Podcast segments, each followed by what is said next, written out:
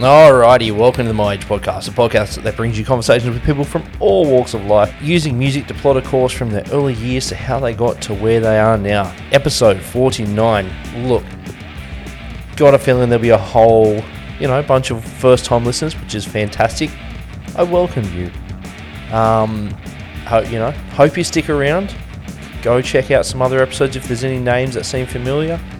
And, you know, to the people who are 40, you know, now 49 episodes deep. Thank you for sticking around. It's really, really appreciated.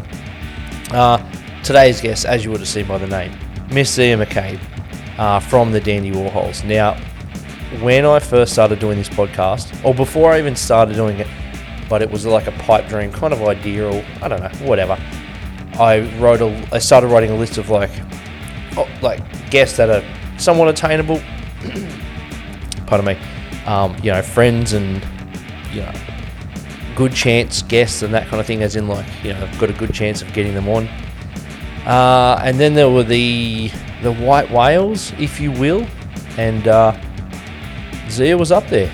Probably one of the first three or four people I wrote down, um, because you know I've I've been like Dandy Warhols hold a very very special place in my heart, as we might I think we mentioned in the podcast, but if we don't, you know held a very, very special place in my heart over the last.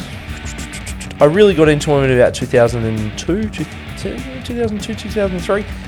The Welcome to Monkey House album, um, when I first moved out of home and moved up to the Central Coast. Um, I lived in a house with one Daniel Daly from uh, a band called One Dollar Short and previous guest of the pod, best mate of the pod, one David Macbeth. Um, we moved into an apartment together, and I felt like it was the soundtrack to the apartment. Uh, yeah, the Welcome to the Monkey House album. Still, you know, still gets a regular run these days. Um, see them whenever I can, whenever they tour out here. Ever since then, actually, I've kind of tried to catch them, obviously, as many times as possible. And yeah, I don't think I mentioned the podcast, or I think I edited it out. Edited it out. Um, but there's a very, very strong chance Cody, my son, was conceived in Portland. So that's fun. And, and it was also happened around the same time that the Dandies put out their album Distortland, which had a couple of really, really, I mean, fantastic album. Two of the singles, um, one of them was called Some Things You've Got to Get Over. And when Cody could kind of, about, I guess, Cody was walking about 10 months old. And when he was up and about, you know, we put music on in the house because that's what we do here. And that song would come on, and eventually his ears would prick up for whenever that song came on, his ears would prick up from anywhere in the house, and he'd run to the music source and start dancing to it. Um, and yeah, no, so he, the, Dandy Warhols and Tom Waits were two of his favourite arts recording artists. Um, so you know, bit of bit of shinfo. Um, yeah, so I guess that's about it. Um, oh I sh- no, I should mention, uh, we are the My Age podcast is obviously part of the Podbelly Network. Fantastic network. Um, whole bunch of really cool podcasts you can check out. Uh, there's the Ectoplasm Show, which is basically like a podcast about paranormal sciences, conspiracies, aliens, and all that kind of weird crap. Um, I shouldn't say crap, but you know, weird stuff. Uh, the All Things Star Wars podcast, kind of self-explanatory um, Art and Jacob Do America. Now, if you're going to start with Art and Jacob Do America, I highly recommend checking out the Justin Pearson episode. Um, if you know, well, you may not know who Justin Pearson is. Justin Pearson was in the Locust. I think he did three. Uh, was it three G or G? Three G G three. He was in Some Girls, which were fucking rad. Um, really, he was on. Um, if you're old enough to remember, he was on Jerry Springer and I think they kind of worked out that he was a fraud. But um, you know, he walked on. Oh, he played in the Locust, and he walked on with a Locust shirt, which was pretty bloody amusing. Um, so yeah, a whole bunch of cool stuff there, and also cool information on you know how to, if you're interested in doing a podcast, how to start it up, what gear to get, how to kind of you know make the damn thing happen. Uh, if you've got an idea, just go there, and they can kind of fill the rest of the gaps in. Um, oh, also, obviously, the episode is brought to you by Gringo Bandito Hot Sauce. if you're in the States, you can get it from Amazon, you can get it from gringobandito.com. Uh, it's the world's greatest hot sauce. I'm sorry, it just is. Uh, made from all fresh ingredients, um, four flavors. They're all fucking great.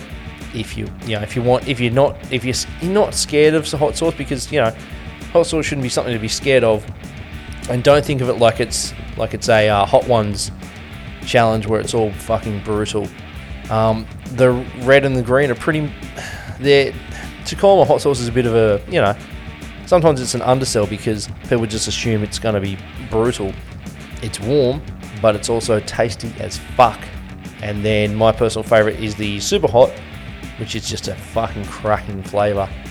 Not too brutal, you know, but it's all about the quantities you put on that little burrito you're about to destroy, or those uh, little little piece of pizza you're about to nibble on. Anyhow, I'm digesting. Thank you for hanging out. Um, if you think this episode's worth a dollar, feel free to go to paypal.me slash myagepodcast or don't. Doesn't matter. It's always going to be free. Um, it's never expected. Always appreciated. Uh, Zia McCabe. Also, I'll say one more thing. Um, when Zia picks a bunch of songs, your boy's not going to kind of censor and say, hey, look, uh, we only usually do five songs. I say the more the merrier. So there's actually eight tracks on this. They're all bangers. It's the wildest shit. So, um, yeah, new Dandy's album coming out, which we mentioned at the end of it. I'll post the links on all the socials. Um, it's fucking fantastic. Uh, it's nothing like what you've ever heard before, and there's a good reason for that. And it's really fucking cool. Anyhow, hope you're all keeping well, at keeping well, and all right, I'll speak to you at the end. Cool. Alrighty, um, with me on the line, all the way from sunny Portland, Oregon. I'm assuming it's sunny, although I shouldn't probably assume that because I guess it rains there a lot. Um, I've got Zia McCabe from the Dandy Warhols. How are you? I'm good. It is actually sunny at the moment, um, but there has been several hailstorms today. Several hailstorms. So, Not just one, several. Yeah, several. Yeah, I biked. I I managed to make it between the storms. I didn't fare so well the other day. I got absolutely beat up by hail, but um, no, I did better today. It's it. I was speaking to someone just recently. Um, they're in Seattle. Um, and they were mentioning what a beautiful day it was and how much it was. I, I don't know if irony is the word, but you know, you don't get they don't get much sun. You don't get much that much sun in the Pacific Northwest, and when you like all of a sudden you do get some sun and you're locked down. So that's kind of fantastic. It's been great actually because we, I can bike and there's no traffic. Ah, of course. I'm loving it. There's no people anywhere. I'm out on the bike, and, and you know, each person that's out kind of feels like they have the city to themselves. Yeah, that's that's that's a good. You're almost like annoyed when you see another person. Yeah, you're in, completely inconvenienced by them. Yeah, cool. this my town. That's that's awesome. Alrighty, so um, look, I'll just start it off how I guess I start all of them off. Um, tell us about your parents. Were they kind of heavily into music? Um, do they have any kind of musical bones in their body? What's the where do they kind of come from when it comes to music? Well, there's musicians on both sides of my family, but neither uh, of my parents actually play an instrument, though they had an awesome record collection, which I now have and have been expanding and adding to over the years. Um, uh, a lot of it went back as far as like mm, um, the vintage country, starting in the late '50s and some uh, '50s hot rod music, um, and then just went on through the through a really good collection of 60s and 70s um, country music and psychedelic rock and roll. Awesome. But um, did they kind of grow up and then meet each other in the Pacific Northwest, or how did they kind of where where do they kind of come from? Especially to be listening to a lot of early country stuff. They both grew up in the Pacific Northwest, um, and I think the majority of the the record collection I inherited was my dad's, but my mom had some really cool records mixed in. But uh, yeah, some of my earliest memories listening to those records was Willie Nelson's Redheaded Stranger. Okay. That album um, was a really common, kind of mellow morning weekend album. I remember bringing my dad the coffee, you know, feeling really proud to carry the, the coffee Yep. cup full of hot coffee over to my dad. Giving that responsibility, Um, yeah. Yeah, yeah, it was a big deal. And that, that was the, the soundtrack of that kind of special task that I was given. And then a little bit later, when I was allowed to use the turntable, my dad made this, these really cool speakers in the 70s, so these beautiful ho- home speakers. And uh, all the records were um, um, stacked uh, horizontally. Um, well, the, the record stands vertical, but they're all side by side. I don't know how you describe that. Yeah, yeah. One long row. Yep. And uh, they were between the speakers underneath the stairs. So there was this kind of this cave ceiling in this. I grew up in a log cabin, so if that helps you kind of picture this vibe. In a log cabin. Um, log, yeah, my dad built a log cabin and then built the speakers inside the for the home stereo. Uh, he can he can make anything. Whereabouts and what was he doing to kind of facilitate raising a family in a log cabin? Uh, he fixed cars. Oh, cool. Okay. So he had a bo- so he had a body shop. Um, he could do anything mechanic or body to the cars, and then uh, yeah, he built the log cabin in in '78, and we lived in there. He still lives there. Um, and my mom grew a big garden, and we had horses and ducks, and and kind of this cool off grid living. Yeah. And It's th- about 45 minutes north uh, north of Portland, so it's in Battle Ground, Washington. okay, so it's across the border. I guess Portland's right on the border, isn't it? Or relatively close to. Yeah, yeah. So just, just on the other side. Yeah. Yeah, yeah, yeah. Um, and what was your mum doing? Like, was she working or? She had a big garden, so she grew a big organic garden and um, took care of our horses and ducks and bunnies. And um, she worked. She had jobs sometimes, but mostly she was at home taking care of the property. Yeah, cool. And are you an only child or kind of one of a few? I have one younger sister. Okay. So you're the you're the older sister influencing the younger sister with music. Yep, exactly right. And uh, so luckily, my parents had really good taste in music. So when we started, you know, coming home after school and our parents would be at work, uh, I would get into these records and have my mind blown daily. Um, Pink Floyd, Dark Side of the Moon, um, the Rolling Stones, Through the Past Darkly, the Beatles' White Album, Black Sabbath, Sweet Leaf. I mean, it was This like this is your parents' record collection. That's the that's the scope of what they're listening Yeah. to. Wow. these are the records I'm discovering all by myself. I didn't know anybody else that listened to any of this music, and I just couldn't believe how amazing. You know, when when your friends are listening to Milli Vanilli, Yeah, yeah. and you're like, but, but, and are you like these guys? I'm like, I guess so. No, I just didn't know to say no. They're terrible, actually, and you need to listen to Dark Side of the Moon. Yeah, I just didn't realize I was how on to something I was. Just how lucky I was to be exposed to this music, and then how kind of cool I was for realizing all by myself how cool this music was. Yeah. No, but nobody told me. I could have just thought it was lame because it was my parents, but instead, of, and and and it's vinyl, right? So you get to hold the the album and look at the cover art and pull that piece of vinyl out for the for the first time, and yeah, and look at the liner notes while it's playing, and and I just it's some of my very best memories of childhood. Besides, of course, growing up in the country and, and forts and, and horseback riding and there was this whole wonderful lifestyle that I had, but but these this record collection is such a big part of my childhood. What what made like what makes your parents? I mean, because like it's a completely different. Like the beauty of what like the beauty of the conversations I feel I have is that no one's parent stories are the same, and so it's interesting to kind of get my head around like that kind of growing up. Like what what makes your what makes your parents kind of go off the grid, but also be so in touch with uh, you know modern music and kind of I guess still have their finger on the pulse with that kind of thing. Like what like was there was there a was there a defining moment for your dad uh, for your parents to kind of shun quote unquote regular society or s- suburbia or city living or, or that kind of thing or was it you know what was the catalyst for it all I mean, the Vietnam War had happened, right? Yep. Um, and I don't know what year that ended, but I think my dad had decided that he was gonna um, dodge the draft if his number came up, Yep. and so he was he was against the war.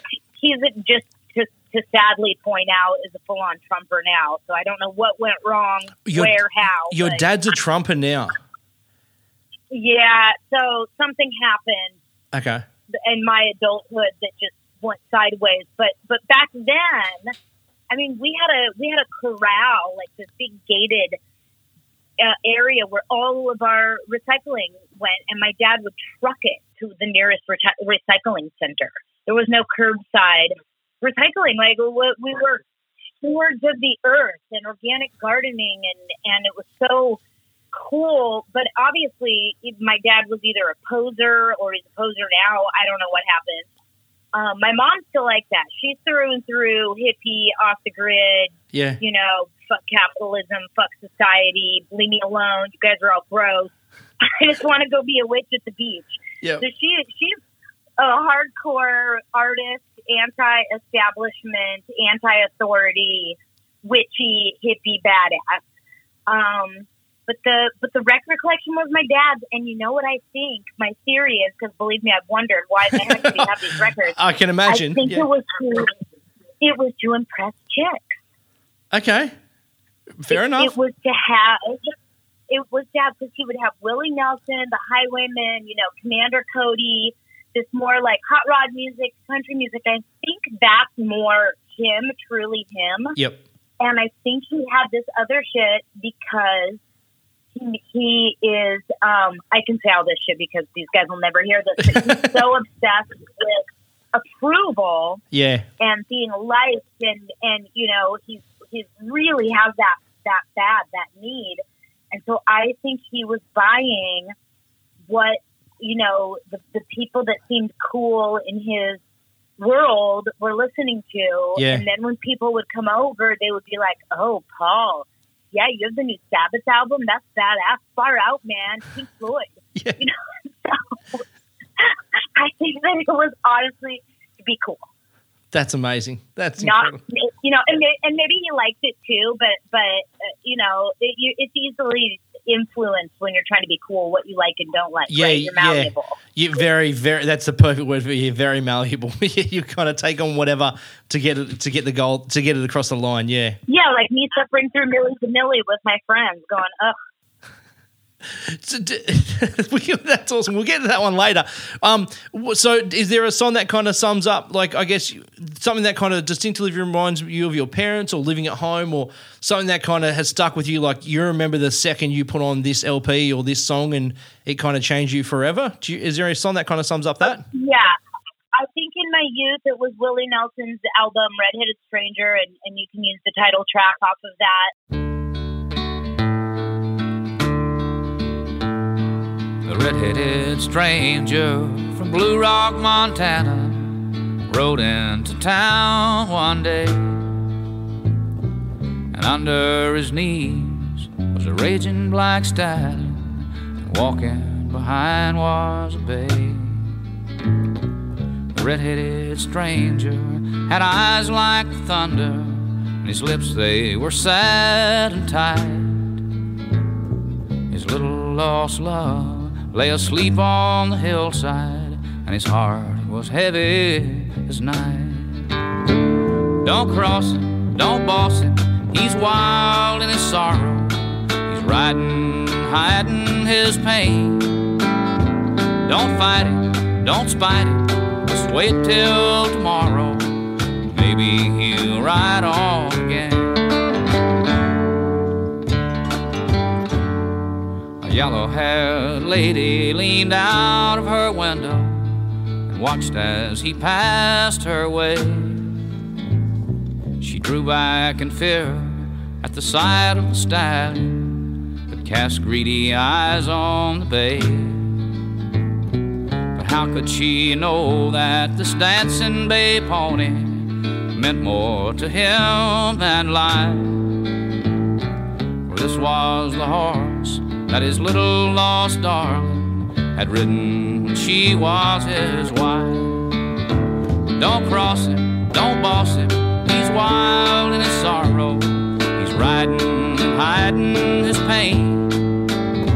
Don't fight him, don't spite him, just wait till tomorrow. Maybe he'll ride on again. The yellow haired lady came down to the tavern and looked up the stranger there. He bought her a drink and he gave her some money. He just didn't seem to care. She followed him out as he saddled his stallion and laughed as she grabbed at the bay. He shot her so quick they had no time to warn her.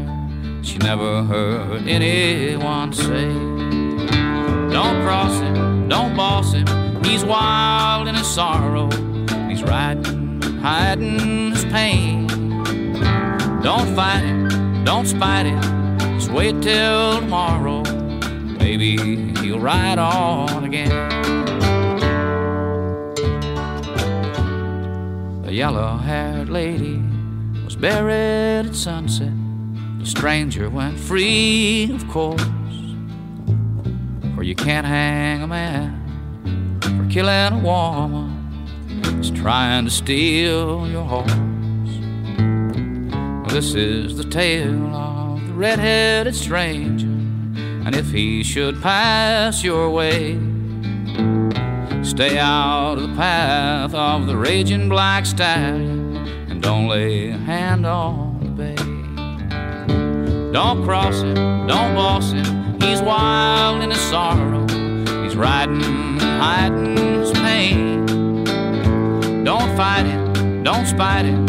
Just wait till tomorrow. Maybe he'll ride on again.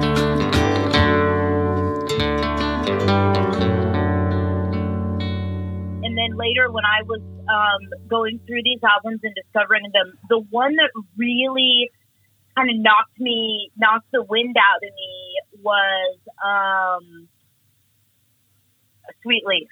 Okay, by Black Sabbath. Fantastic. Is that is that the is that the Sabbath one that goes uh huh uh huh uh huh uh huh Yes, yes, it is. I'm, I'm so glad you sang that. I just wanted, yeah, that's that's unreal, awesome. That's fantastic. That's it. It scared me. That that song. I had to take the needle off the record and like catch my breath and and work up the nerve to start the song over. Yeah, Um, I re- it really like what the what the hell just happened? it's interesting, like um, that concept of. I'm, I'm sure. I, I hope it's out there, and I'm, I'm sure it is out there. It's just I'm, you know, I'm uh, late. I'm 38, so a lot of a lot of music doesn't, you know, couldn't really shock me or whatever. But I kind of I think of those moments like um, where you hear something, you think like this is this is otherworldly, and I hope that like a younger generation, like you know, they're missing out on going to the record store and doing all that process. But like, I hope there's music out there at the moment that kind of makes young kids go, "What the fuck is this? Like, this is uh, should I be listening to this? Like, what is this all about? Like, really kind of sensing some kind of adrenaline slash fear through them that listening to it like a Sabbath Right. album would hear with young ears. What I think Nirvana probably did that for a lot of people, Yeah, yeah, absolutely. and unfortunately, uh, dubstep did that for a lot of people. Okay.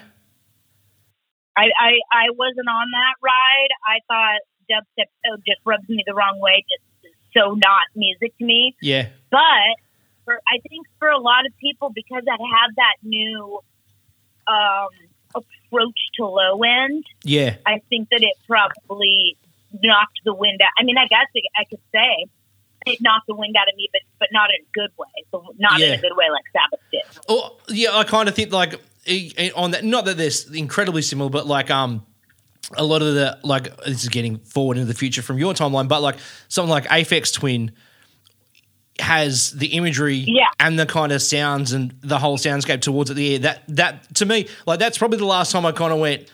This is daunting. Like watching the you know, the Come to Daddy film clip or whatever, watching it going, what the fuck? Like, this is like a horror movie set to like three and a half minute, a three and a half minute song. Like, you know, so hopefully someone's out there still scaring kids. that's probably why I don't know anything about it. I can't go any scarier than Sabbath. Oh, fair enough. Okay, that makes sense. Cool. Yeah.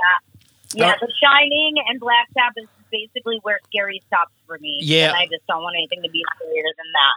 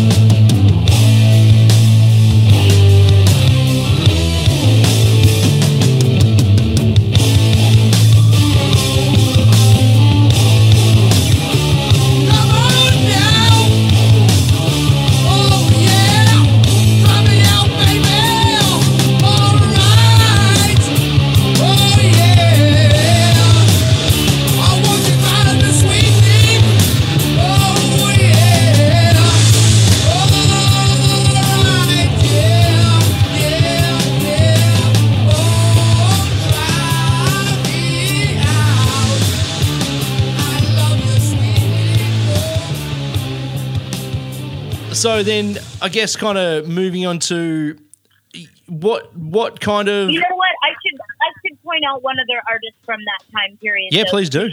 because Janis Joplin, which was my mom's record, so, so I mentioned two that were my dad's and one that was my mom. Yep. The I got really, really into Janis Joplin, and she was the first, you know, biography that I read. She was the first box set I owned. I have her same tattoo on on my wrist, and I can't say that I'm like a diehard fan as far as listening to her Yeah. on any sort of regular basis as an adult. Um, but there is a place in my heart for Janis and the way that she kind of that music just sort of tore out of her. Yeah. Um, you, you know, there was something about you could tell that this was the the thing that redeemed life for her. Yeah. was singing. Yeah. It was. It wasn't. She, And- it's something she needed to do. yeah, she couldn't live without it. She she was she was miserable unless she was doing it, you know, kind of thing. And that being able to hear that without knowing her story, and then and then you know, of course, realizing it really that is her story Yeah. was pretty impactful. Like how much music means to the musician. Um, that it's not a per, it's not about being a performer. It's about being able to exist. And uh, so she that that was a important life lesson in music um, that happened around that same time. Is there a standout song that we can play for from Janis Joplin's discography? Yeah, of course, me and Bobby McGee is just a that that whole the Pearl um, that album is Yeah. so amazing. Yeah. But uh, and and really though, Mercedes Benz. Yes. I think I we we've had the privilege to play the Fillmore a few times, and I sang it there one night at the end of the show, and man, that was some powerful stuff. Getting to do that at the Fillmore. I tried it again at the next venue, you know, in Arizona or something, and it was just like a total bummer. Yeah. so So did not you the same. did you, Yeah. ju- you you just ended the set and then sung it a cappella, or did you kind of have something? Yeah. Wow. Yeah, I did the whole thing. I said, I, you know, I, it's such an honor to be at the Fillmore, and I, I'd like to do a song, with Social and Political Import. It goes like this, and sang it. Um, and I have now, I will forever, anytime we play the Fillmore, because anytime we play the Fillmore could be the last time. Yeah. And getting to, and I don't know how many chicks roll through that town. I mean, the, the, the staff might be going, oh, God, here we go. Yeah. again." Yeah. You know, two nights a week, bitches are up there singing Mercedes Benz, and they just are so happy to be there. But Yeah. I don't actually care if every female vocalist that comes through and crosses that stage does it. I am still going to do it because it's just why the heck wouldn't I? Yeah. Yeah. That's exactly right. That's right.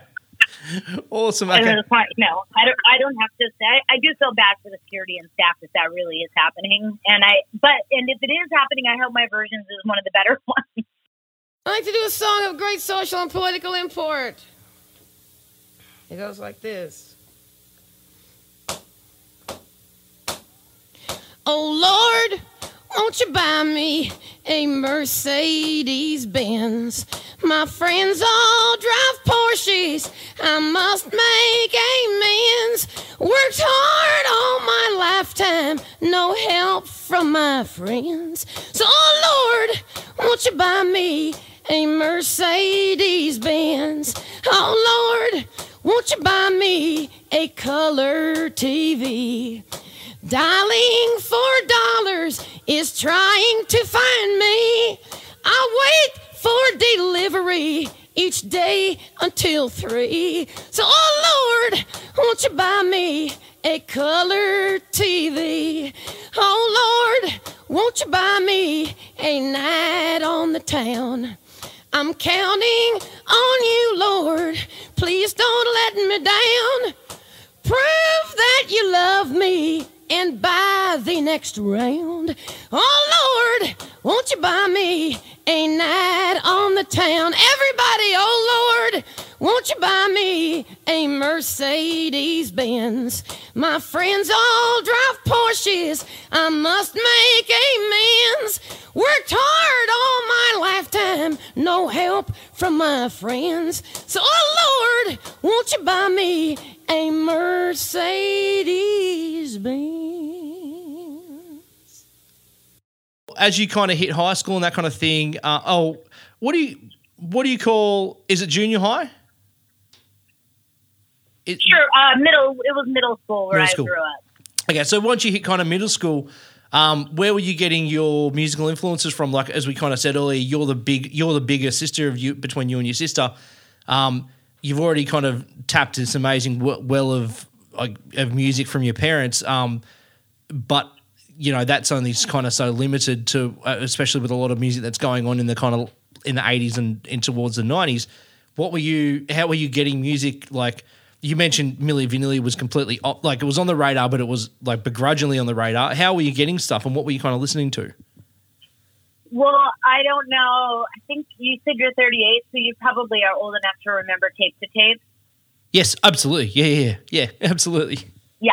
So, so we tape tapes, right? Where you like put masking tape over something, Yep. put little pieces of tape over the tabs. Yep. So you can so you can copy your it. Double, Yep. Um, yeah, your double decks, and so then people were copying cassettes, and the the first two that I got of tape to tape was NWA, Wow. Okay. and and you know, I mean, talk about having the wind knocked out of you. That shit was pretty potent. The first time you hear it, you're like, "What just happened?" yeah. He just said some really, really vulgar things. Um, so that and uh, what was the first one of the Beastie Boys? Was that License to Ill? Uh yeah. The first full length was licensed. I'm pretty sure it was licensed to ill. Yeah. Yeah, because right, there's no pictures anymore. Now we've gone from this amazing vinyl cover art to these shitty little cassettes with masking tape on them. Yeah. But but so it's a different experience. But it felt like contraband, and we were getting you know these tapes are getting passed around, and so that was another real mind blowing musical experience was the, the that NWA and that Beastie Boys tape, and I started getting some cassettes here and there from you know um, uh, singles. Yep. Remember? Yep, We I do. we were- I had a Rob Base. Oh my God, De La Soul three is the magic number on his single. Look, that's a you know you could be you could pick worse cast singles. You know that's a pretty powerful song. Yeah, I do have work on them. I can tell you. Um, that was a good one though. That uh, I felt pretty cool that I had that single. Yeah. So with I'm just I'm curious to you know both NWA and Beastie Boys coming from two obviously the two different kind of scenes being you know New York and South Central LA. How does that how does that hit you being from like you know shack in like you know wooden shack in the in the like off the grid in Washington?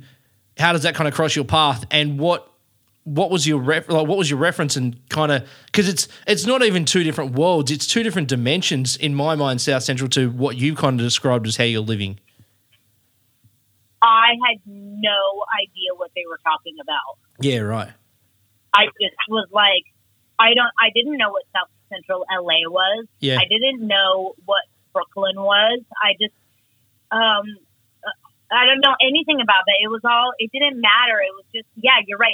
They, they were singing about being on a different planet. yeah Um, but they just, they said bad words and talked about funny stuff, yeah you know, beers and partying and, Yep. and, and, and bitches and posses and, you know, Yeah. like, I mean, they're just still singing about their homies. Um, so where they were just sort of went by me as if they said a word in a different language. yep You just okay don't hear that part. but you can still hear the you can still hear the urgency in it in all of it and the yeah the the the vibe and the energy still translates whether you can understand the message or not It was very exciting. Yeah. Yes, it was very, very exciting. And it felt so dangerous that I had these cassettes with all these, not that we weren't allowed to cuss, my parents didn't care about that, but still with all these bad words, you just didn't hear that in a recorded format. And NWA cussed like even if you were in the sixth grade and you thought you'd heard and said every bad word in every combination, yeah. you had that was baby talk compared to what was on that cassette. yeah. Yeah. They kind of they they raise the bar with the the profanities. You know, and brought and because they were the prime, they were like one of well one of the bands that basically brought the tipper stick, tipper sticker in. Yeah, One of the bands that what? brought in the tipper sticker like the um, parental advisory. Like they were one of the Oh, oh, the um, ex, uh, explicit. explicit language. Yeah, like not that they wanted that, but like it, you know, they were. I guess they were one of the bands on the on the forefront of being accused of you know all the weird yeah, that's what put all those all those Christian mothers had to take action Yeah. to protect the children. and their precious ears. Yeah. What all they did was drive up sales. Oh, absolutely! Like I remember when I first started buying music in the late, in the early '90s. Like that sticker may may as well have been a big bow saying, "Hey, here's what you're looking for." Like it doesn't matter. Oh, you know, here it is. Like here's yeah, here's the sign that this is good. I don't think any well-intentioned plan of meddling has ever backfired so wonderfully. so wonderfully is the right word. That's right. So what did did your like you know are your parents kind of hearing you hear this and if they are what's their kind of vibe on it like you said like profanities and that kind of thing wasn't really a big deal but there's a lot more to especially NWA than just profanities You know, I think it was just on my on my um in my Walkman. okay I don't I don't know if they you know they probably just hear like you know turn that shit down if it was in a on a stereo. Yeah. I, I only remember it being in my Walkman, so maybe I knew to keep it to myself, Yeah. or I don't know. I mean, I have some vague memories of trying to get my parents to listen to music I liked, and just realizing early on they had zero interest.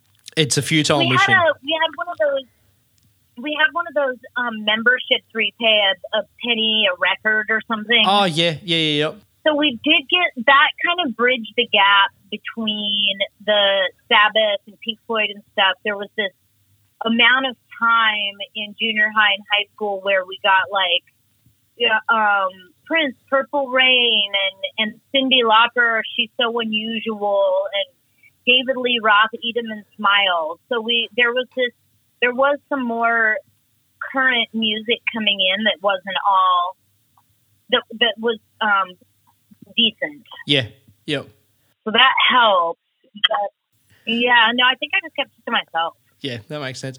So, have you got anything that kind of sums up musically around that time, like a song that kind of that set, you know, that really shook you, that you can rem- again vividly remember, that kind of shook your foundations when you first heard it, or something that's kind of maybe even stuck with you all these years later? Oh my gosh, she's crafty. I love Yeah, that one. yeah. I thought that was really fun.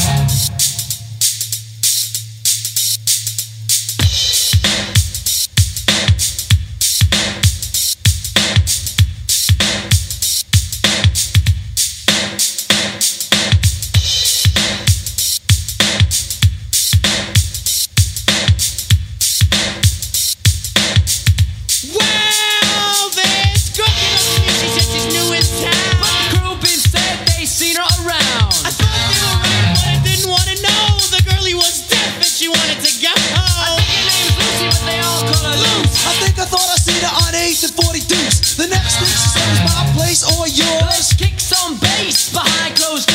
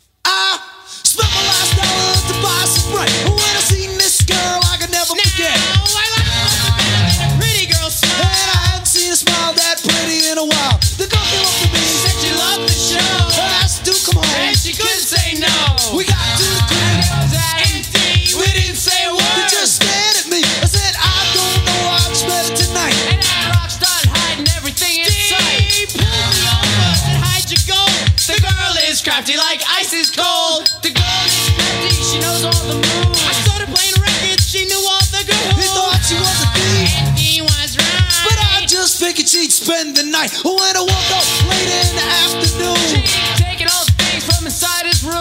I found myself naked in the middle of the floor. She had taken the bed and the chest of drawers. The mirror, the TV, the new guitar my chord, remote control. and my old skateboard. She rides us blind. She took all we owned, and the boys blame me for bringing her home. She's crafty.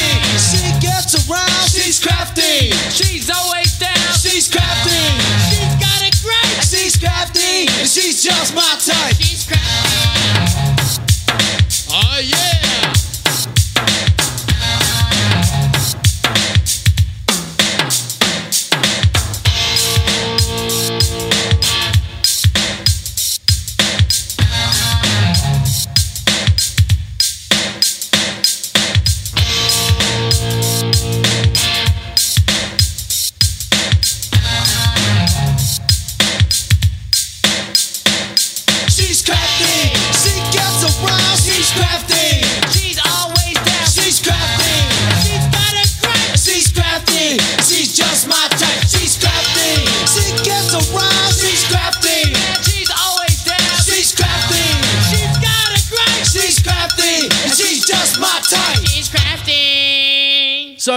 Your parents weren't musical. How like what what was your what was your first instrument and kind of what drew you to it? I mean, you said you had musical family members. Was there kind of a family member on the periphery kind of guiding you towards an instrument or kind of how did that all come about? Sadly, no, no. In music class in sixth grade, I wanted to play drums. They wouldn't let me. Uh, a family clarinet was forced on me, which unfortunately, clarinet is in- probably one of my favorite jazz instruments now. Yeah. But I was so resentful that I wasn't playing drums that I, I just was like, never mind.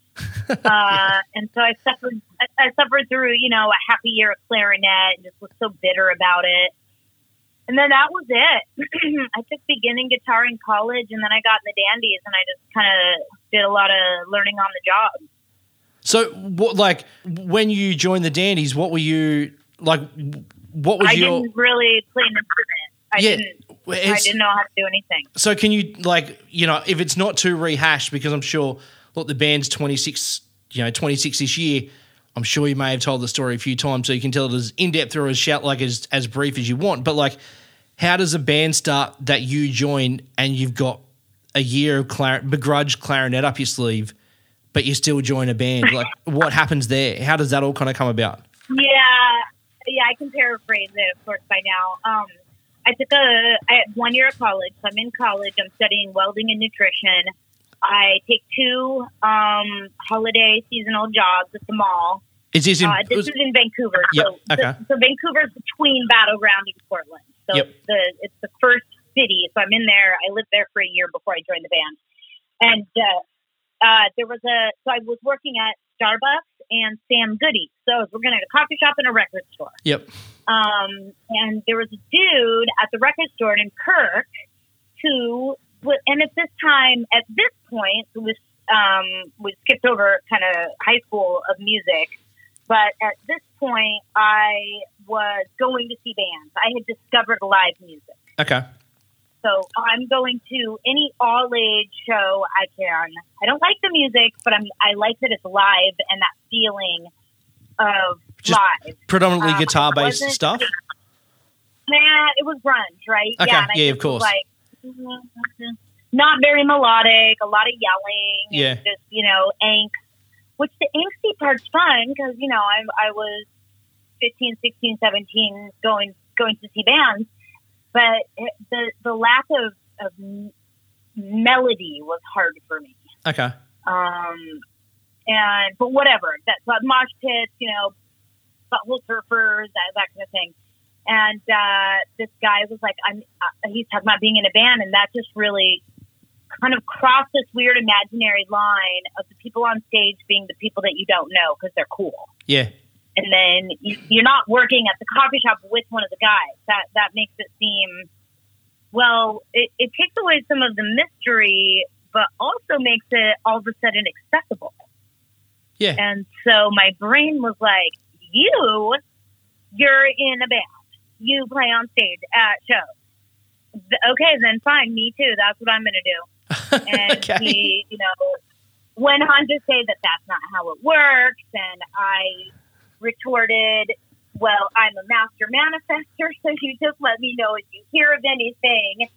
And he thought that was ridiculous, and that I was being annoying, and he, you know, walked off. Can- Before you go on, before you go on, can I just quickly ask? Well, you Yeah. s you said you're a master Yeah. manifester. Was that just like a throwaway throwaway line, or is that something that you kind of held on to? Or like, is it but it based in some kind of reality? Yeah, no, I was raised uh, New Age, and uh, you know, kind of when that book, The Secret, came out, that was really remedial um, information. Yeah, that was that was all like common knowledge to you. Oh yeah, Yeah, yeah. That that was the silly version of manifesting, the Yeah. weird, man- the materialistic manifesting 101 or something. Manifesting for housewives. yeah, Um, how to get the washing machine you've been dreaming about. Yeah. so weird. yeah. but the law of the law of attraction. Um, so when yeah, I was like, no, that's that's fine. I'm just going to do that now. And he turned out he's friends with Courtney. Courtney, the the bass player uh, Gretchen that had been in the band for a few months, was his girlfriend. Apparently, she wasn't very good at it. They broke up. Peter and Eric, our original drummer, Yep. said, you know, even if you get back together, maybe she doesn't get back in the band. And Courtney tried out several bass players, um, mostly male, bass guitar, Yep. and uh, his his attitude was they have bad habits, and I don't like their taste, and I would rather just have somebody that doesn't know what they're doing, that has um, charisma and is a fast learner. And while he was saying that, Kirk is like, "Damn it, I know who you're talking about." That's amazing. I know who you need. He was just like, son of a bitch. She was right. she was right along. so- yeah, and then the, the crazy thing is, there's no cell phones or computers, right? So Yeah, there's no number, instant communication. Yeah, No, so so I worked there for Christmas, and I got Courtney's phone number in May.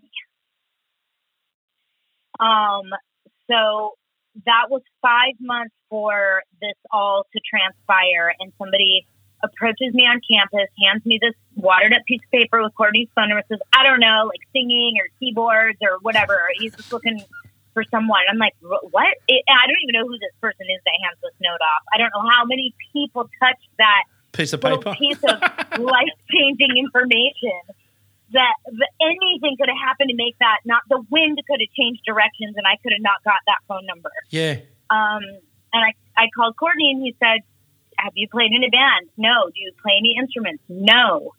Uh, but you want to be in a band? Yeah. Sounds cool. Um, okay. So meet me, you know, at this coffee shop in Portland, uh, tomorrow. And we met and he showed me, you know, hold this note down on the bass synth. And when I change my hands, hold the other one down. and that was that was and- the, your introduction to playing an instrument. That's it. Yeah. I mean, I had enough Fuck. dance background, so I had good rhythm and Yeah, the beginning guitar class it was I was able to recognize kind of what chords he was playing. And yeah. it was like just enough to um, kind of get in on it. that's that's that's incredible. Like who who would write an you know who would put out into the world that like I want someone to play in my band who doesn't play an instrument and has never played in a band before. Like that's almost like to me it just reminds me of um like like it, it's it's the kind of thing that like the, I guess the germs would have done kind of thing. Like let's just get what doesn't fit and make it work. It's very punk rock. Yeah. That is a very punk rock approach. yes. Yeah. No experience necessary. Yeah, no experience wanted.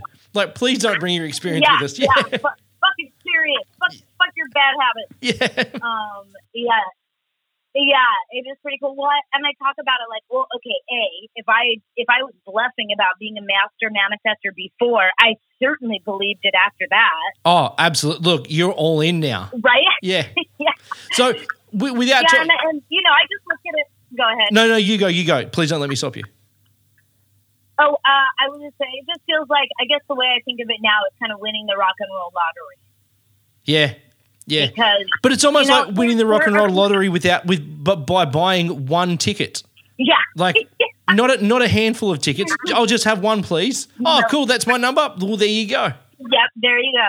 Yep, exactly right. Um, but it's pretty, you know, I have to, I kind of have to say it that way too because I don't like, I mean, the story is great and it's funny and it's amazing that I just sort of showed up, but also there are people that work so hard for their dream of music Yeah. and not enough talent in the world means that your musical dreams are going to come true.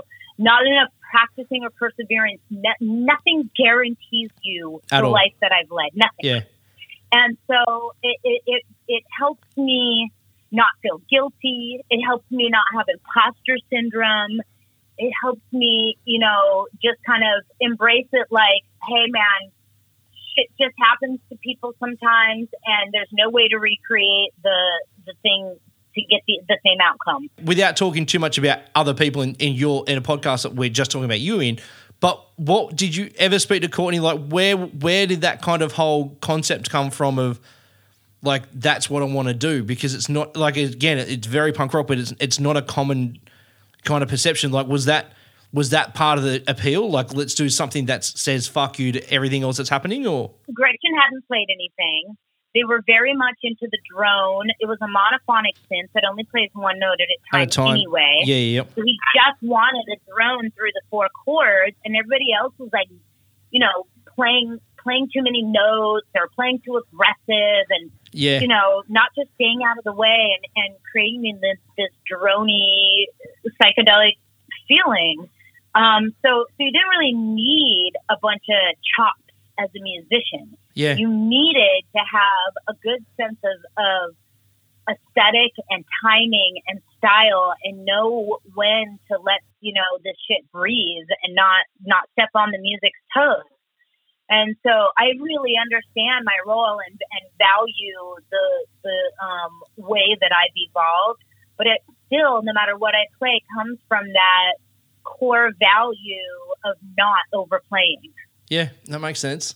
You can definitely like it's it's definitely like a less is more kind of approach to musicianship. It is. Yeah. It totally is. And I mean, I have some busy parts because that's what was needed. But usually I'll write a busy part because it's fun, and then I end up taking it out because it's not what fits. Yeah, that makes sense. Yeah, fair enough. Yeah. And I think people have a hard time editing themselves, right? Oh, absolutely. No, yeah, no, no one wants to be told that you know you're doing too much and we and we want less of it. Yeah, Right, right. You know what? Before we go forward, though, because there is some um, high school musical pivotal moments that I want to touch on before we get too far. it's yours to steer. So please, please go for it. Okay, awesome. So, so we have the, the cassettes and the singles and the tape to tapes and that kind of little moment um, of of getting more independent about my choices in music. Yep. Um, and then I have to admit, the first two records that I bought with my own money, I think those are important moments to point out. Yeah, absolutely. Um, I, I want to I want a costume contest. I didn't have discretionary money as a kid growing up. Um, we were we always had a nice house and everything, but we were always cash poor it seemed. And uh, and so I won this costume contest. Um, I think eighth grade, the end of eighth grade, and I it was a gift certificate to a music store. Okay. And so I picked, I bought the first two records, and the first two records were the, the first two Guns N' Roses albums. Wow. Okay. So why why that? Like, was that was had you was it? You know, I guess MTV would have been a thing. Like in it, well, uh, yeah, MTV and film clips were obviously a big kind of deal, and they would Guns N' Roses. Definitely didn't have. I had never seen MTV yet. Oh, grade, right. I don't think. So so why that why no, that then? No, I didn't. We didn't have cable. Yeah. Maybe I saw it at someone else's house or Friday night videos, which came before MTV. Okay. Um, maybe I saw it on there, but I'm not sure how I discovered Guns N' Roses, but I could definitely sense the rebellion. Yeah, very much so. and it was my jump on my bed I'm mad at my parents albums. Yeah, yeah, that's Um, understandable. I- Yeah, You know, I can listen to them a few if I'm a few beers in and like, yeah, GNR, but, but mostly I'm kind of kind of over it. Yeah, I can listen to it like nostalgically and ironically. yeah, yeah. Um, but but, but that was a moment. That's kind of what, the way I walked into high school was with with being hip to my parents' record collection, having a you know a decent cassette collection now, Yeah. and and the, this the GNR were on cassettes for sure. I don't Yeah. think I owned any CDs, but, um, but that that's kind of what was going on there. De La Soul, GNR, um, NWA, Beastie Boys, Rob Base. I, I always really liked the, the hip hop and then some of that more um, harder rock. Did punk rock ever kind of like any kind of punk rock kind of cross your path um, musically, or like you know, I guess the the well the the punk rock band um, that most people associate with Portland is uh, Poison Idea. Like, was that ever on your radar, or like early SST stuff and Sonic Youth and all that kind of stuff? Did that ever kind of cross you, or I did with Dead Moon. I would identify with a little bit, but no, the punk stuff gets again less melodic and more just straight aggro. yeah, And I needed to be a little poppier.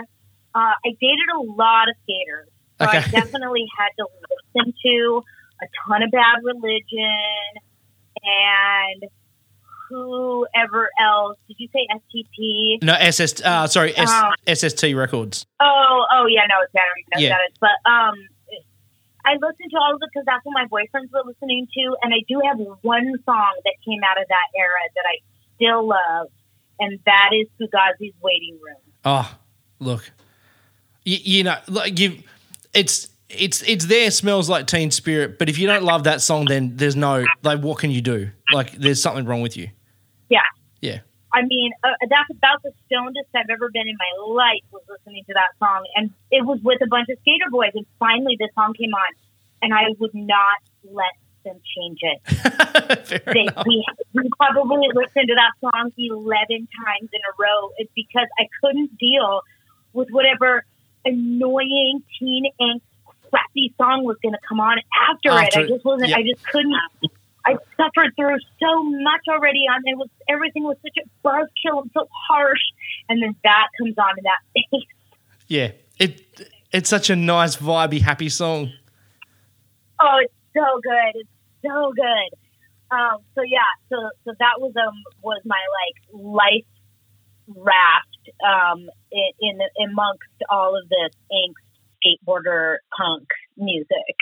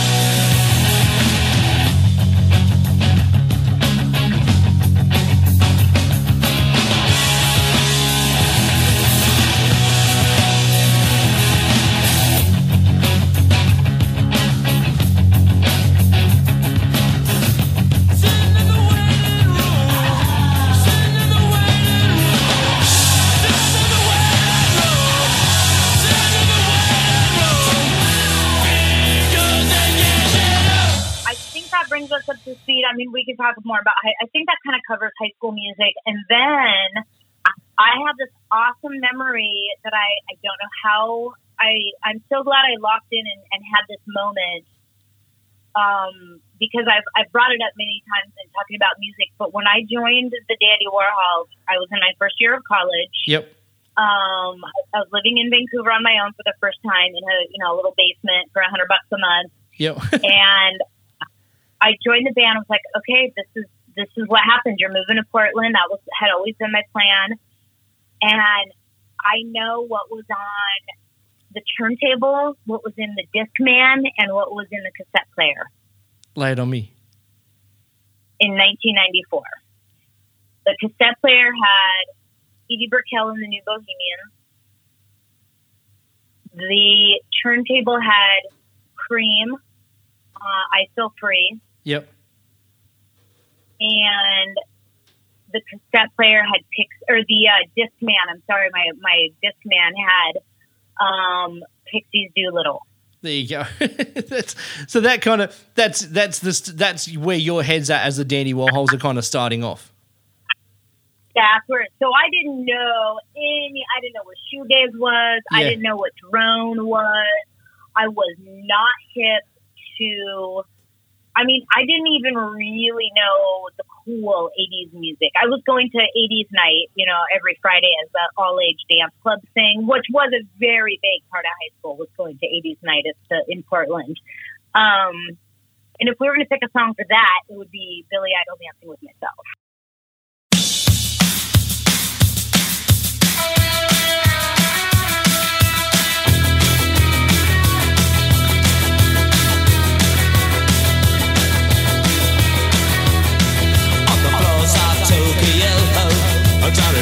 London town to go go. Oh, with the record selection and the mirror's reflection, I'm a dancing with myself. Oh, when there's no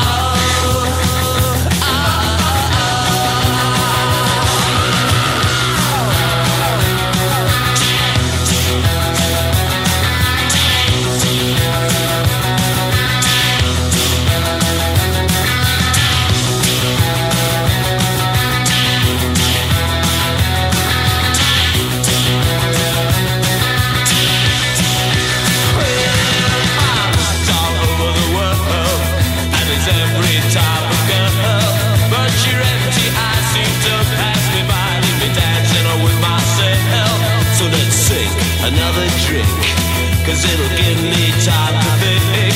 If I had the chance, I'd ask a woman to dance, and I'll be dancing with myself.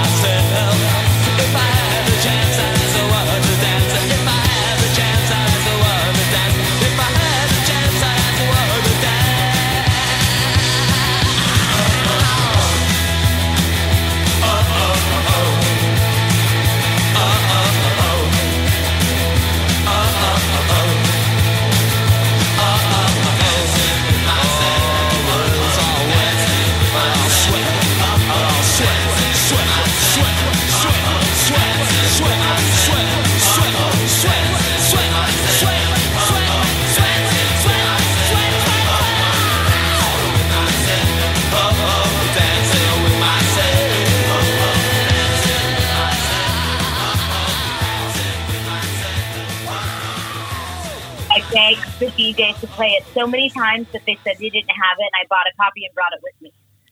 And and gave it to him to play. Um, yeah. And he would wait till the very end when everyone was gone, and I would literally dance by myself to that song and have the entire nightclub to myself dancing. It was so fun. Was Portland always the goal, or was it just because it was the big city closest to where you live? Or like, did It you? was the big city closest yeah. Yeah. I mean, I, I know now how cool Portland is, but to me, it didn't matter. It was whatever city. Vancouver is kind of an annex of Portland. It doesn't have really its own identity. Okay. Yep. Um, so so Portland is the is the you know place where there's clubs and bands and and artists and a vibe and a scene and gutter punks and and all that is Portland. with that- Vancouver doesn't really have that. what what makes Port like? Yeah, this is you know this is a you can answer this in in, in any kind of way, but especially back like back in the late eighties, early nineties, what made Portland a hub of that kind of community? Like, why there? Why not? Yeah, yeah, why there? Basically, like, what do you think kind of led people there? Was it because it was affordable, or was it like what? What was it about it? I think that there's I well, A, I don't think people were led here yet. Okay, So it wasn't a destination because that's when everything changes for a city. right, right? The influence of the outside world sort of permeates the little bubble that it became on its own because, um, you know, the reasons people go and take over a city is they, they have developed a cool thing on their own and people want a part of it. It gets a reputation and, and that grows and then, and then pretty much, then pretty soon it's consumed by all of the people that were drawn to it and its core essence gets kind of squashed or suffocated. And that's, that's what's happening to you know to Portland right now. Uh, It's a it's a very painful transformation to be part of the city as it goes through that. If you were in love with the way it used to be, um, but my my theory on on why Portland in particular had that vibe, there's a there's a couple things that come into play. Two that that go all the way back to you know um, being discovered by not Native Americans yeah, yep, was pirates, right? yep, yep, Pirates came to the coast, and then um, it, it, explorers and it, uh, the other kind of adventurer came over the over the mountains um, from the east coast and made their way over here. Um, the Lewis and Clark expedition. So you've got these really independent, tough, um, you know, just this manifest destiny brimming over them. And so there, that, that's the, that is the people who settled here. It wasn't easy to get here. And so you had to have this tenacity and, and, you know, probably issues with authority. You're leaving for a reason, right? You, Yep. You're risking your life to, to go somewhere else and start where somebody's not telling you how to live. yeah, Um, and so there's very punk rock how this town started. But I think that that only now, like I said, is it is it getting sort of suffocated and squashed and forgotten because there's just so many people that aren't from here. yeah, But that's the vibe. That's what's been cultivated for all the people in generations that, you know, generation after generation here. And then the other thing was even later when other cities were blowing up and becoming all intermingled with people from all over the world, um, we still it still wasn't all that easy to drive here. I mean, the night the um the I eighty four I think wasn't built until the seventies, so it just wasn't very convenient. It was still it was still a lot of back roads and that kind of thing. Yeah, and so it, we just kind of got to stay here and be our own petri dish of art and rebellion and weirdness um, and corruption. I mean, this is where people would come and hide out when they got too much heat on them in Vegas. Yeah, We right, okay. this- yeah, so we, Portland Confidential is an awesome book about the corruption of this town. Okay. Um, and so it's always been a like, nah, we're going to do it this way. I mean, and we've like voted independently from the trends of the United States in general. We're known for that for Okay. years. And, uh, making our own rules, being more progressive, being more intellectuals and artists and independent thinkers, um, nonconformists. And that now, see, when you say all those things, doesn't that make you want to move here? That became a more trendy way to live, especially with progressive, with the um, environmental um, things that we do with all of our recycling and Yep. with our progressive politics as far as recognizing the rights of the um, LGBTQ community. So all of this stuff combined, all of a sudden we became this this mecca for people who wanted to be in community with other people like that Yeah. rather than suffering in these conservative communities and being outcast and not respected. Um, so that's great. That, that I, I love that there's a place for all these people to go, but it did sort of squish our kind of it popped our little bubble of independence. Yeah. And and it well what it did was make it really expensive. Yeah, I can, yeah, I can imagine because I, I went there in 2016, I think it was. Yeah, 2016, and yeah, that was the kind of vibe. Like people were, people's vibe was like, yeah, we kind of we're getting moved to the outskirts, and Yeah, I mean, wh- uh, when I joined the Dandies, I only worked two days a week as a dishwasher, Tuesday and Wednesday, and that was enough to pay. I I got a I, I rented a house. I mean, there's tons of places I lived here, but I rent my first time renting my own house. I rented the two bedrooms on the main floor, and I rented out the basement myself, and it was two hundred dollars a month wow, that's nothing. to have this basement. It's nothing. And me and the entire house was six hundred. Like Jeez. what? Yeah, And and so we I would work two days a week. I would have all this time to make little avant garde Super eight films and, you know, how do a Polaroid photo um gallery collection. Like we Yeah. just we, we just gotta be artist weirdo door. Go thrift shopping all the time because everything only costs twenty five cents yeah, and that is i mean that just doesn't exist it, hardly anywhere anymore. Um, but in portland really truly the rent going up like it did made it so you can still be an artist here. And there's actually some really great avenues for professionals in the arts like filmmaking um, and whatnot now. So we have some industry of art here that we didn't have before, but gone are the days where you can work two days a week and be an artist all the rest of the time. And, and you know, it's like now you have to work full time and be an artist in your in what's left In the- over, and yeah. that is a completely different discipline. like you're in real estate. Do you ever drive past like old places and look at them and kind of think, like, you I mean, I guess you know you probably didn't have the money to invest, obviously, when you were working two days a week washing dishes, but like, this is, it would it would have to blow your mind thinking like, oh, I stayed there and it was, you know, fifty bucks a month to to own a to rent a bedroom there, and now all of a sudden it's one point five million dollars for the house, or like, does does that kind of affect you? Yeah. Well, I mean, the house I live in, so I still live in the same neighborhood. Um, I really like it's it's completely gentrified now. Unfortunately, it Yeah. was very much ghetto when I moved here, and some of that I really miss.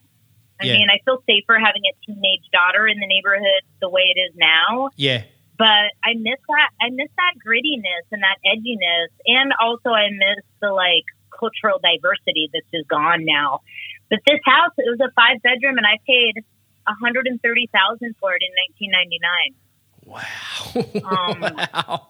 we're five times that now. Yeah. You know, so it's I'm I'm in one that that I so I think of it all the time, like and and I take clients out that are people that I've been friends with for years and they're both working full time and have real careers and can't buy a house in this neighborhood. And that's just crazy that I have to take them to the outskirts and kind of, you know, give them this talk about it's okay, it's your first home, you can, you know, live here for five to ten years Yeah. and then you will have built up enough equity and then you can choose the neighborhood you want.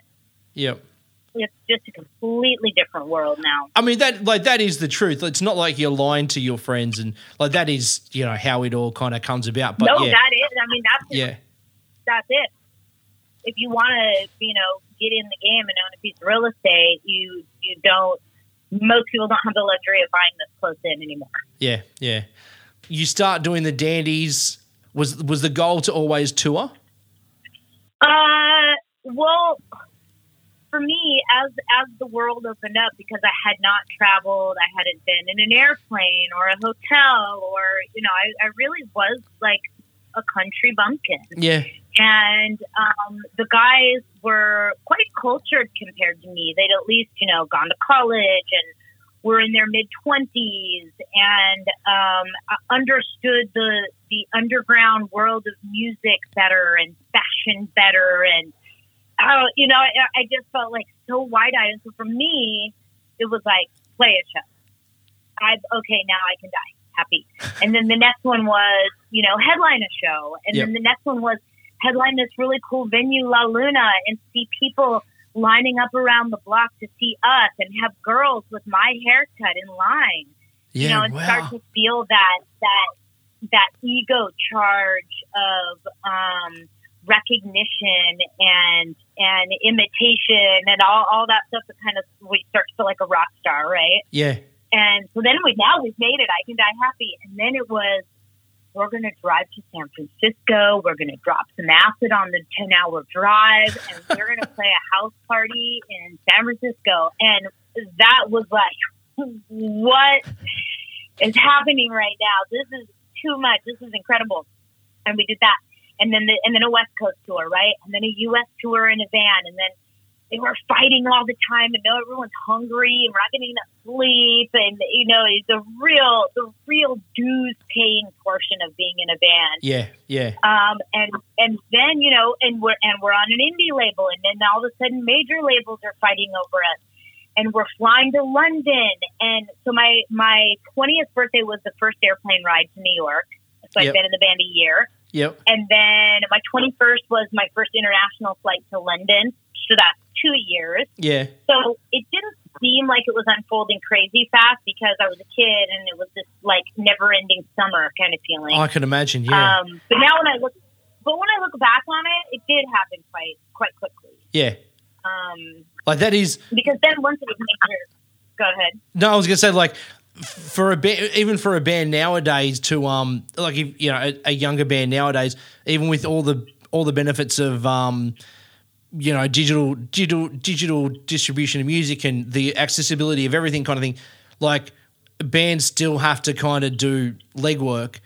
And it's very it's very uncommon for a band to be like, cool, okay, well we're about a year in, and and off we go to we're, actually doing a tour where we can afford to jump on a plane and go over like on tour, um, and then to do it to be international two years into it's that's mind blowing, like that's so fast. Yeah, it it it, it is. Um, and then I mean, probably for all of our sanity, luckily we didn't just like skyrocket into massive stardom. Yeah, Um, I think we, you know, we we got up to that point and did the international touring, and we were growing steadily. Um, but then it, it really did sort of level off in this like healthy. We're rock stars, but also, you know, live fairly modestly, and we're not getting pampered to a way where we completely lost um, touch with reality yeah, yeah, um, you know, I have to say, I mean, my I guess my retirement account isn't as grateful for that as as my mental stability is, but Yeah. I think I would choose, you know, mental health over a fat retirement account. That makes sense. Yeah. So, um, I yeah, like have we got have you got like a kind of song that sums up those years, like the early Dandy's years and the moving out of home, and you know, you said you've got three different albums on three different like your tape deck, your record player, and your Discman. What kind of sums up the years of independence for you? Um, well, those, definitely those those three those three songs, you know, indicate where I was at, kind of when I was like kind of cool before I really took like being cool as a full time job. You Which you, know? like uh, y- your your signature your signature says like um oh, trust trusted real estate agent, rock and roll veteran. yeah you should you should really put like professional cool person or something something of that nature because like let's be real I mean it's not every like eh, it's not every day that that women model their hair after people like I mean you know you've obviously set enough trends that people imitate your style heavily so you know I think you know you should you should add the the cool bit down on your on your signature I would have to put accidentally cool. I was never great at a premeditated cool. Okay, so that was ne- Um, that was I that, that was never part of the manifestation. That was never sorry. That was never part of the um. Yeah, I was just trying to not embarrass Peter and Courtney. fair enough. they just seem they just seem so cool. And I mean, when I met Courtney, I had fire engine red, manic panic hair cut into a like a bratty bob, uh, tank top, no bra, camouflage pants from the thrift store, like our military surplus, and some knockoff Birkenstock sandals. And I, I just looked like an indie rock lesbian Right. Okay. um, and, and really sort of just generic alterna girl. yeah. Okay. Um, and so, and Courtney had like stay pressed, um, pinstriped, pegged mod pants with like some some Beatle boots, yep. and you know, just like so fucking styled and cool. And I was so intimidated by how these guys, like, you know, even if you're just scared to even show them something at the when you're thrift shopping together, Yeah. like that you think is cool, and then they look at you like that was the lamest choice I could have possibly made. yeah. We're now and- we're now reassessing your your role in the band. yes, exactly. So for me, it was just how do I not embarrass those guys? And and I look back at photos, and I know I did. I failed. I know I embarrassed them on many occasions of not dressing cool enough. So how? But how? Like how do you? For someone that kind of doesn't really like you know never really wanted to be cool. How did you?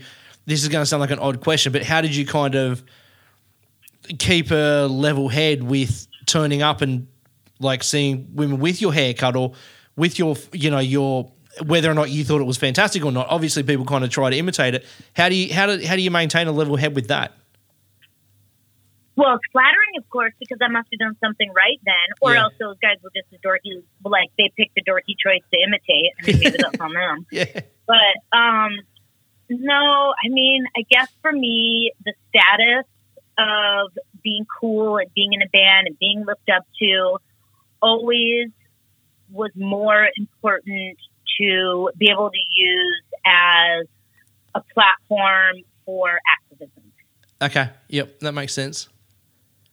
So having, I realize the more people that are paying attention to me, the further what I have to say is going to travel, the more impact I'm going to have. So this is really an opportunity to use my powers for good, kind of a thing.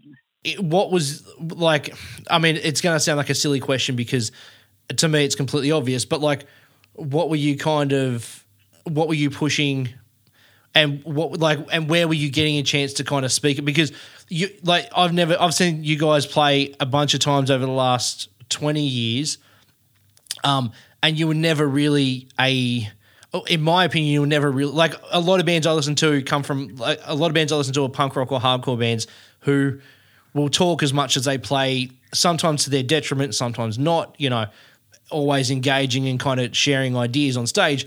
Where you guys, I felt like you guys never had that kind of that on stage banter. It was always like hit, oh, you know, song into song, and kind of, you know, you'd fl- you'd flow three or four songs into another. where were you kind of using your voice to to kind of spread your message, and what was the message you were kind of trying to get out there?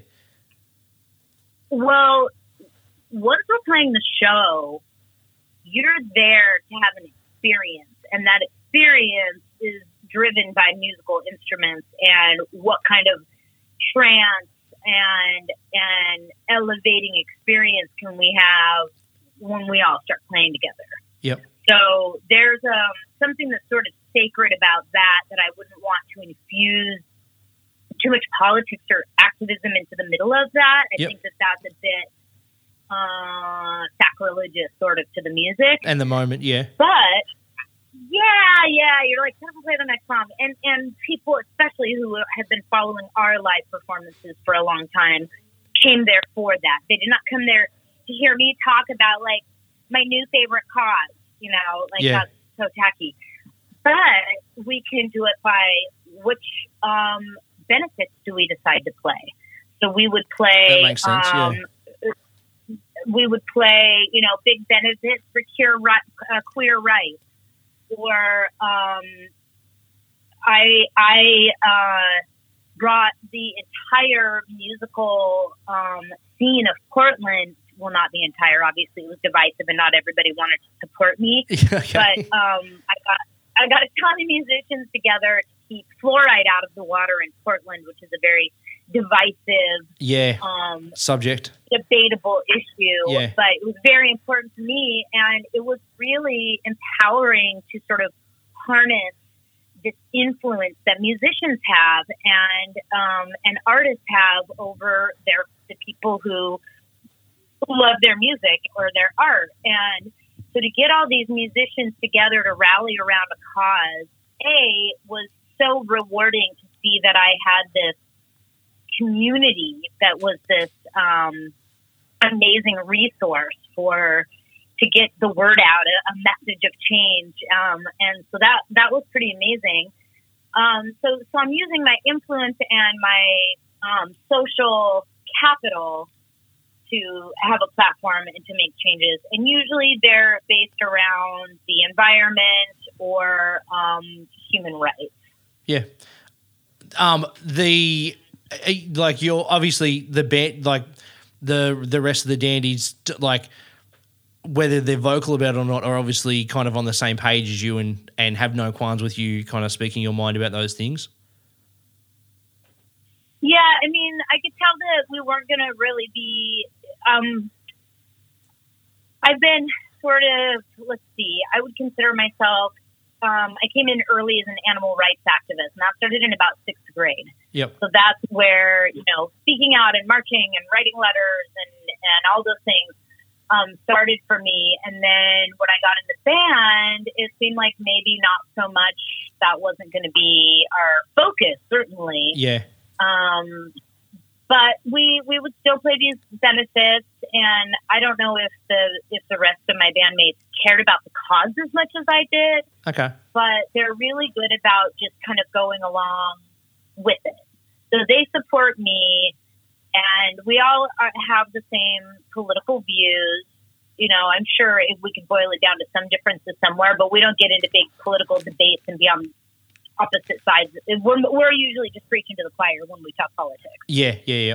Um, and so they might not be as driven to make sure that there's always a cause or be using their um, their platforms Oh, this, in the same way. yeah, their celebrity to push me- to share messages. Yeah, but, but, they sup- they support me to do it. Like we have this um, new record that comes out tomorrow. which I'm very excited And, about. Uh, yes, and we can talk about that. But they're um, we're donating one dollar from the download of each album to Sweet Relief, which is a fund for musicians um, that are struggling, specifically now that are having loss of income due to canceled shows because of the coronavirus. Yeah, I don't want to touch on anything if it kind of like you know spurs a nerve or something, but I remember thinking it was really cool in I guess it would have been 2016 um, when you got up and did you I guess I, I don't know how you'd explain it, but you kind of welcomed on stage um, Ber- uh, Bernie Sanders. How that yeah, that's the a thing that happened. Yeah, you did. Yeah, so yeah, I didn't. I didn't. Envi- I didn't imagine that you actually did that. Um, like Yeah. and then Yeah. on like, and then your dad's, you know, a Trump head. How does that kind of all play out? Like, was was he into Trump before Trump was, um, before he was a politician, or like, what? Like, I don't know. I Okay. I only realized that he voted for Trump like six months ago. oh wow, I okay, didn't, and I hope we never talk about it again. Yeah. But um, no. So when I did that speech, a like totally one of the high points of my life. yeah, I can imagine. One of the most rewarding, validating. I mean, I don't know how many people were out of town before they got to my name on that list. well, look, the list is long but extinguished. You were there. You did it. yeah, yeah. So, um, but uh, I mean, I was that was a 24 hour notice I had before giving that speech. Wow. Okay. Um, and I've never, of course, spoke 26,000 people a speech. I mean, I've maybe said thank you or whatever between songs, but um, not speaking to 26 people riled up for this, this president and who, it, it, 26,000 people, of which maybe 3,000 know who I am Yeah. Yeah. Yeah. like, you know, as a guest. So when I said I wanted to start the speech and say, I'm Zia McCabe, I'm a mother, I'm a Portland native, and they were like, no, you say, I'm Zia McCabe from the Dandy Warhol. What are you talking about? And I just, I got so embarrassed by the, even the thought of people, one person looking to the person next to them going, who? And I just thought that was so embarrassing, the idea of that. But whatever, I walked up there, I owned it. I acted like, nope, you should feel bad if you don't know who I am Yeah. already. You're yeah. You're in the wrong if you don't. Yeah. If you don't know this. Yeah. So that's the attitude I tried to carry out there. Um, and yeah, it was, I'm not an extremely political person. I think I'm more a grassroots activist and I try to, you know, act locally and, and I care more about the, the earth and the wildlife than I do the humans. And, and so there's, but Bernie is just a, he's a, he's a real special character. And I, I don't know if, if Americans uh, sadly, we're just such a big country, and the middle is so different than the coast. But um, I don't know that he'll ever be president. But he he has made a positive impact on this country and therefore this planet. And I do really, really respect him. And that was such an honor to do that opening speech. Like what? Uh, and and I think if you Google just Zia McCabe, Bernie Sanders, the speech comes up. Yeah, yeah, I'm sure it would. Like it's it, whether or not whether or not he whether or not he makes it to the to, you know to the final race in November. It the amazing thing about him is he brought so many, uh, not really fringe, but like some concepts that are just like just general human rights concepts that people Yeah. like most people talk about, but not everybody talks about, or that, that everybody knows about. And all of a sudden, whether whether it's you know the left or the, the, the left trying to promote it or the right trying to knock it down, a conversation's being had. Especially like the one thing that blows my mind is the universal healthcare thing coming from Australia. We have that. I couldn't think of any other way to do it. Like it's just insane. But you know, not everybody thinks that way, and so you know, he's someone that's bringing the Think conversation to the table. people- Absolutely. And think of all the people crying out about not being tested in America right now. Yeah, I mean, we're at like one fourth of what the other countries are doing per capita as far as testing goes. yeah, And people crying out about the test being expensive and not having access to everybody. I'm like, well, hello. Yeah. That's what socialized medicine is. yeah. This is That's why the other countries have the test. yeah, What do you guys and his and Trump's his support is rising is just flabbergasting. Yeah. I cannot figure out how he's getting more Yeah. popular during all of this. Anyway, so I'm going to give you one more song for the early years in the Dandy Warhol, Please do. and then we'll we'll bring it. Uh, Mazzy Star, I think it was Fade into You. Yep. It came on 120 minutes, and that's when I finally sort of found my own. Well, I can't call it found my own style. What I found someone's style to emulate. Yeah, that Um, made And sense. I just, I decided, yeah, I decided I was just going to dress like her, and I wouldn't have to worry about she's cool. I'll dress like that. Done. I can stop worrying about it. A-line skirts, knee-high socks, men's dress shoes, little ratty t-shirts. Yep. Get on with your life. But also seeing that video in 120 minutes, and, and falling in love with Mazzy Star and Hope Sandoval, her music and her look. Um, that was a, a, a band that we all loved, without question.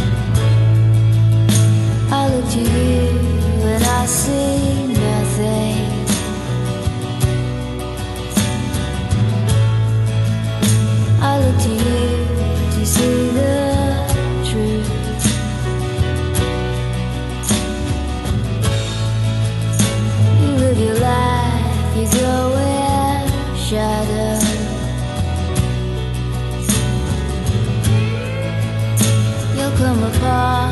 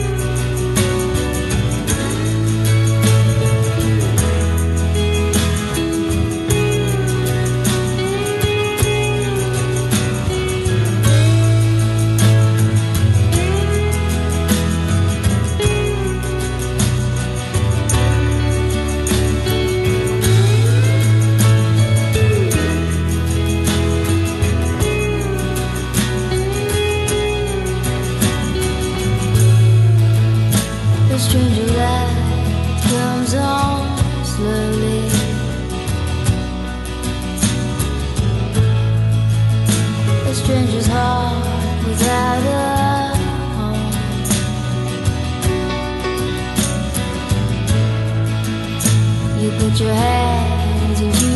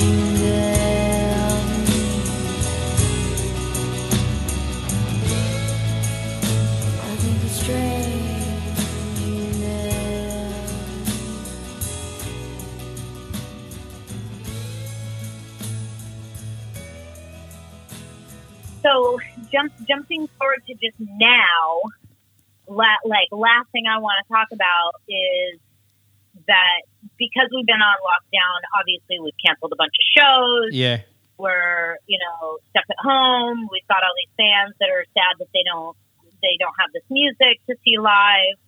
On the fan page, I'm seeing all these posts of old um, live footage, live interviews, videos, um, YouTube song uh, tracks on YouTube, all this um, selfies with us, and I thought, man, we've got to get something out to these guys. There's got to be stuff that we've never released that's relevant, right? And we have this three hours, over three hours, um, album that we recorded, I think, mostly in 2010. Was it recorded at the Odditorium?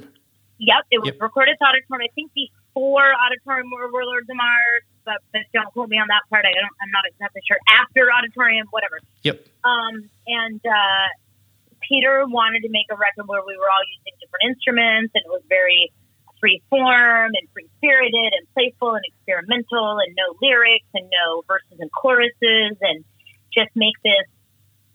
Um, uh, you can put it on in the background almost, Yeah. right? And um, so we Pete was, was playing through this funny drum machine and pedals, and I, I remember using a ton of farfisa and another organ, and every percussion instrument in the building, every vintage toy instrument, everything. We just we put it all in there, Yeah. and it's these awesome pieces of music that Courtney realized what was happening was we were making Tafelmusik.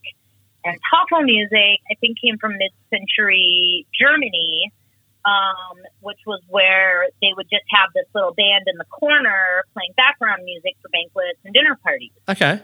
because you didn't have you weren't putting records on, right? There was Yeah, just yeah. a DJ in your party. yeah. So you have this little live, live band in the corner, and that's Tafelmusik, and it all, and it usually has this sort of light-hearted uh, kind of vibe.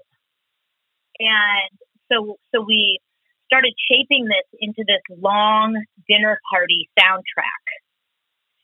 And the only time we've used it is when we, for several years, held these fancy pants dinner parties where about 100 fans would come from around the world.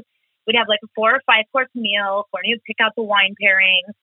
And all the while, in the background, was this Tafelmusik. How did people get invited to that? Like, what was the? We just put it on our website. You just you bought a bought a ticket and got Just a made your way there. as part of the package. Yep. Yeah, the people from Australia came. Insane. Um, really cool, really fun, and we would all wander around and mingle and become friends with everybody. So intimate and sweet, and I don't know if any band has ever done this. Yeah. yeah. Probably not.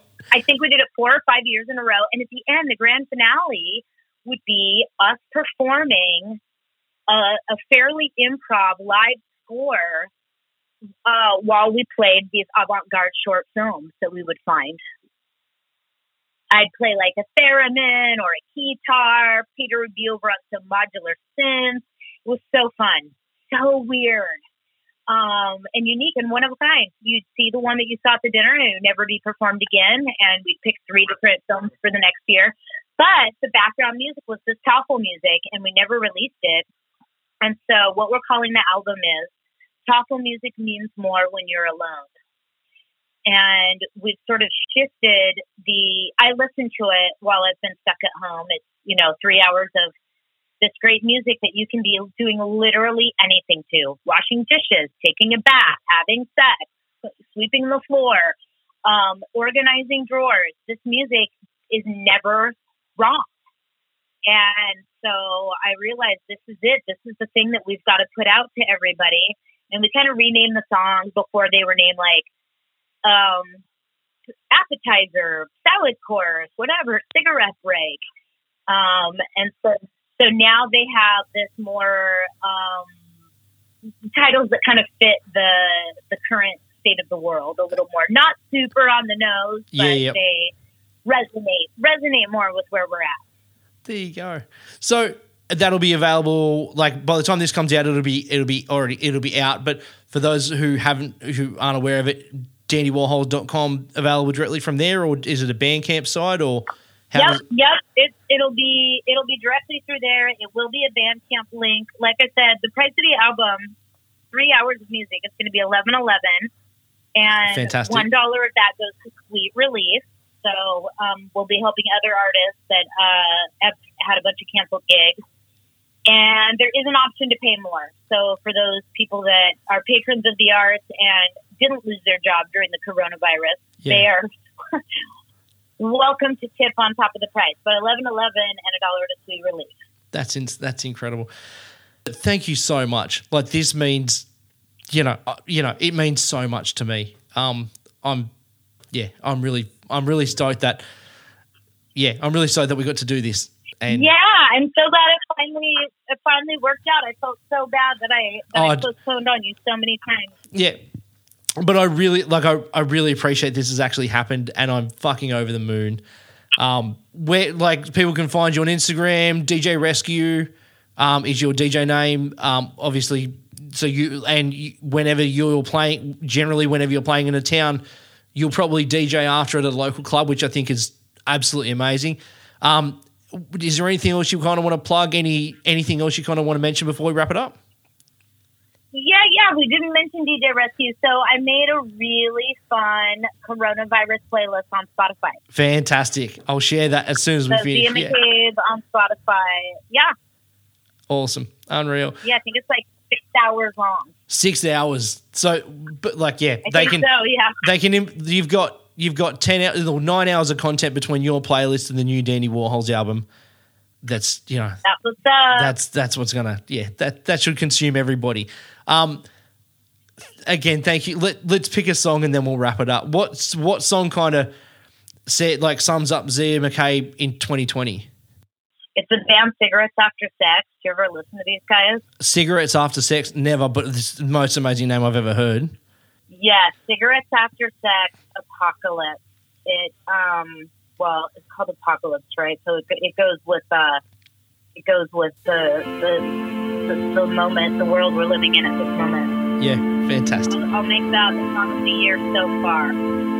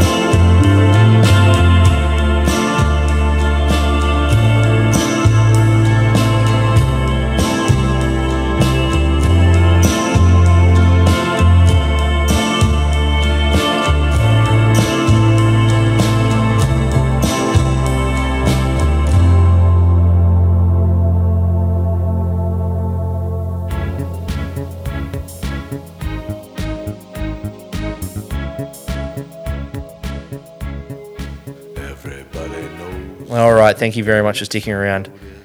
Episode 50 next week. Oh, it's a special one. Um, GringoBandito.com, Podbelly Network. Uh, you know, do the damn thing. My uh, my age podcast on all the socials, but only only two socials, Instagram and Facebook. If you're this far, you probably know that, but you probably you know you may have stopped by now. Um, yeah, take it easy. Bye.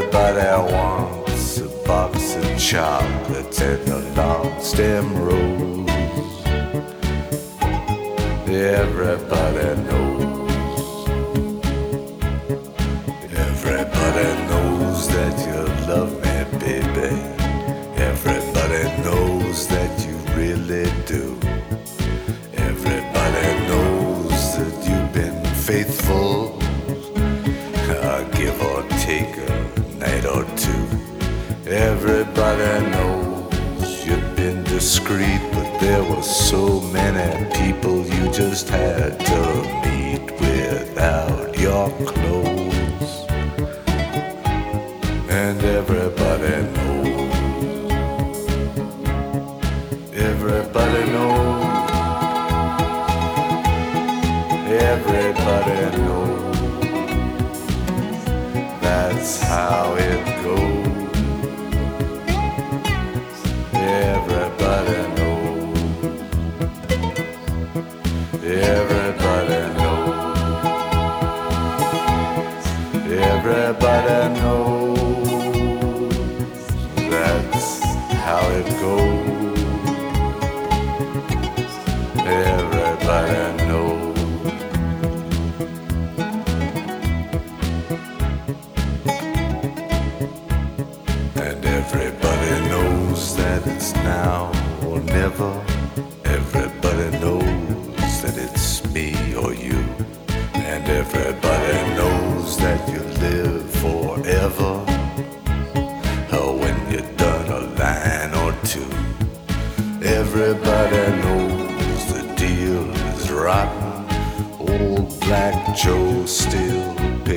Epcot.